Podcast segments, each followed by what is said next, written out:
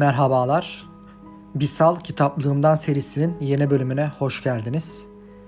Bu bölümde sizlere daha önceki bölümlerde adından sıkça söz ettiğim Stephen Zweig'ın Bir Çöküşün Öyküsü isimli kitabından söz edeceğim. Ee, Stephen Zweig kitabın adından anlaşılacağı üzere bizlere bir çöküşün öyküsünü anlatıyor bu kitabında. Ee, Madame de Prie isimli baş karakterimiz var. Yine bir kadın.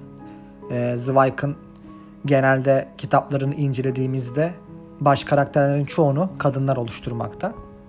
Bu çizgisinden bu kitapta da devam etmekte. Ee, Fransız sarayında sözü geçen ülke aristokrasisinin üst kademelerinde yer alan e, bir kadının zirveden dibe vurmasını okuyoruz bu romanda. E, bizlere bu roman insan ilişkileri, sınıf ayrımı, e, ön yargı, bencillik, çıkarcılık gibi konularda pek çok anekdot sunmakta. E, Zweig'ın güzel tasvirleri, psikolojik, e, psikolojik incelemeleri ve kendine bağlayan, e, okudukça okutan, e, basit görünen cümleleri hikaye harika bir hale getirmiş. Okuduğunuzda ince gibi görünen bu kitaptan aslında çok da kalın anlamlar çıkartabiliyorsunuz. Madame de Prie e, kralın sarayında lüks içinde mutlu mesut yaşarken hem aşkta hem kumarda kazanırken birdenbire e, ünvanını kaybetmesiyle sürgüne gönderilmesi yani dibe vurmasını ve hayatın sarpa sarmasını anlatmakta Zweig. E, eski günlerdeki gibi yine Paris'e dönmeyi istemekte ama e, o döndüğü zamanlardaki şatafatlı yaşamından hiçbir eser ortada yok haliyle. E, ama bunu tekrar kazanmak için birçok şey yapıyor kitabın içinde. Ama yavaş yavaş günden güne öldüğünü de hissetmekte. Hatta ölümüyle ilgili son bir oyun oynamaya başlıyor kitabın içinde. İşte biz bu kısa kitapta, bu 48 sayfalık kitapta e, bir kadının çöküşünü izliyoruz. Kitabın adındaki gibi. E, bir çöküşün öyküsü Madame de Prie'nin yani eski bir kraliçenin saray hayatından sürülmesi sonucunda yaşadığı ruhsal bunalımları anlatmakta.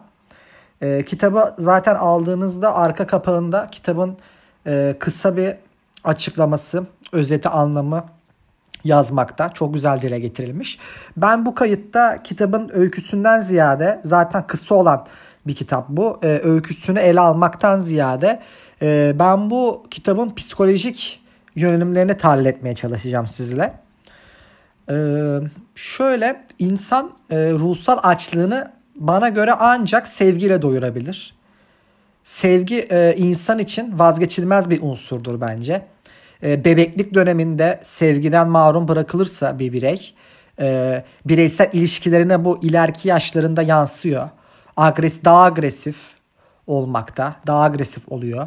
E, sorunlarını kavgayla çözmekten e, sorunlarını kavgayla çözmeye başlıyor. E, sorun odaklı bir yaşam tarzını benimsiyor e, yaşam boyu devam edecek bir ö- öfke oluşuyor aslında bireyde. E, sevgiye aç bir birey aslında ortaya çıkıyor. Böyle bir insan oluyor. E, aslında kabul edelim annelerimiz veya babalarımız bize edep saçmalığı adı altında e, çocuklarını işte anne babaları yanında sevmelerinin ayıp karşılandığı bir toplum var. Biz de bu toplumda büyüdük aslında.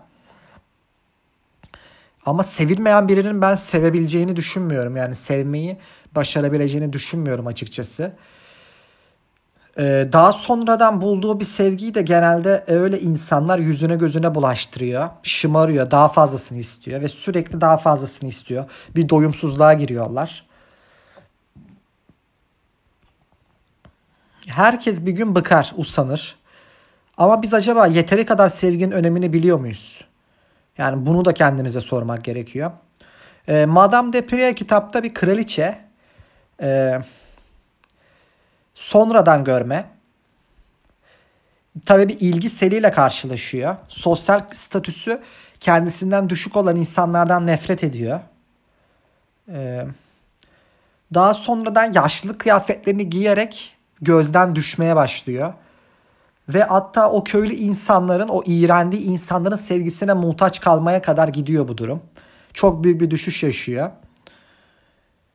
Ee, kitap bize sürgün edildiği yeni evindeki e, karakterin cehennemini ve ruhsal değişimlerini yansıtmakta. Yani e, Zweig gözler önüne sürüyor kitapta okuyucunun bu durumları. Ee, benim Zweig'ın kitaplarının çoğunu okumuş biri olarak söyleyebileceğim bir şey e, kahramanlarla empati kurabilme yetisi. Zweig'ın bence en önemli farklarından biri bu. Okuduğunuz zaman o kahramanla empati kurabiliyorsunuz. Ve bu sizi daha çok hikayeye bağlıyor.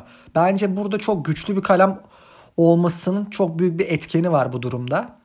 Ee, ben zaten bu tarz psikolojik kitapları, zor karmaşık ruhların anlatılışını her zaman sevmişimdir kitaplarda. Bunların betimlemesinin e, her kitapta bu kadar iyi ifade edildiğini söyleyemem. Ama Zweig bu işi çok iyi yapıyor bence. E, bu kitabı birçok kez okudum. 15. Louis döneminde Fransa sarayında epey etkili olan aristokrat bir kadının aynı zamanda da gerçek bir yaşamı bu kitap. E, bir egonun, bir gücün maddi ve manevi olarak çöküşünü anlatan çok iyi bir eser bence. Ee, okurken keyif alıyorsunuz kitap okuduğunuz zaman. Ee, yine Zweig'den çıkan başarılı bir psikolojik kitap diyebilirim. Ve aynı zamanda yaşamınıza da okudukça birçok katkısı var. Birçok katkı sağlıyor size. Ee, aristokrat bir kadının e, sürgün edilince düştüğü bir boşluk, hazlarının denetiminde yaşaması, e, saray hayatına çokça anlam yüklemesi ve sonunda ebediyen düştüğü çukur. Aslında kitabı oluşturan olgular bunlar. Hırsların verdiği çaresizlik, e, o yaşarken nelere anlam yüklüyor insanoğlu. Okurken bir kere daha düşündürüyor insana bunları. İnsana bunları aslında bir kere daha düşündürüyor. Baktığınız zaman aslında birçok şeye çok fazla anlam yüklediğimizi anlıyoruz. Ve daha sonra dibe vurduğumuzda nasıl bir duygu ve ruh haline girdiğimizi yazar burada e, bu kitabında gerçek bir öyküyle çok güzel harmanlayarak bizlere çok kısa bir şekilde ama çok çarpıcı bir şekilde anlatmakta. E, ben bu kitabı İş Bankası yayınlarından olmak üzere şiddetle tavsiye etmekteyim. Zweig'ın birçok eserini İş Bankası yayınlarından bulabilirsiniz. İş Bankası kültür yayınlarından. Fiyat olarak da uygun. Aynı zamanda çevirisi de çok iyi genelde. Ee, şimdi sevdiğim bir dizi var. Onu sizlere anlatmak isterim. 33. sayfasında geçiyor kitabın aslında sonlarına yakın. Ee, şimdi onu okuyorum. O da kadınların çoğu gibi tümüyle başkalarının ruh halinden beslenirdi. Arzulandığı zaman güzeldi. Zeki insanın arasında nüktedandı. Gururu okşandığında kibirliydi. Sevildiği zaman aşıktı. Burada da aslında Zweig çok güzel bir tamlamayla cümleleri birbirine çok güzel dizerek bizlere okuyucuya çok güzel duygular geçirmiş. Benim kitapta en sevdiğim yerlerden biriydi. Tekrardan kitabı şiddetle tavsiye etmekteyim. Ee, yeni bölümlerde görüşmek üzere. Hoşçakalın.